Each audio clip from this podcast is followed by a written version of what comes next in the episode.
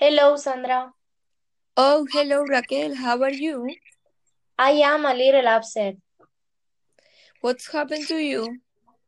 I have left the car in the workshop because it has a breakdown. I was calling you to ask if at my home after work. Oh, of course, because with the bad weather today, you are going to be very cold while you wait for the bus to arrive at the bus stop. Okay, perfect. Eh, today I go out at 5 o'clock. I have a problem. Today I have a meeting with the boss and it will end at half past five. Would you mind waiting for me? Don't problem.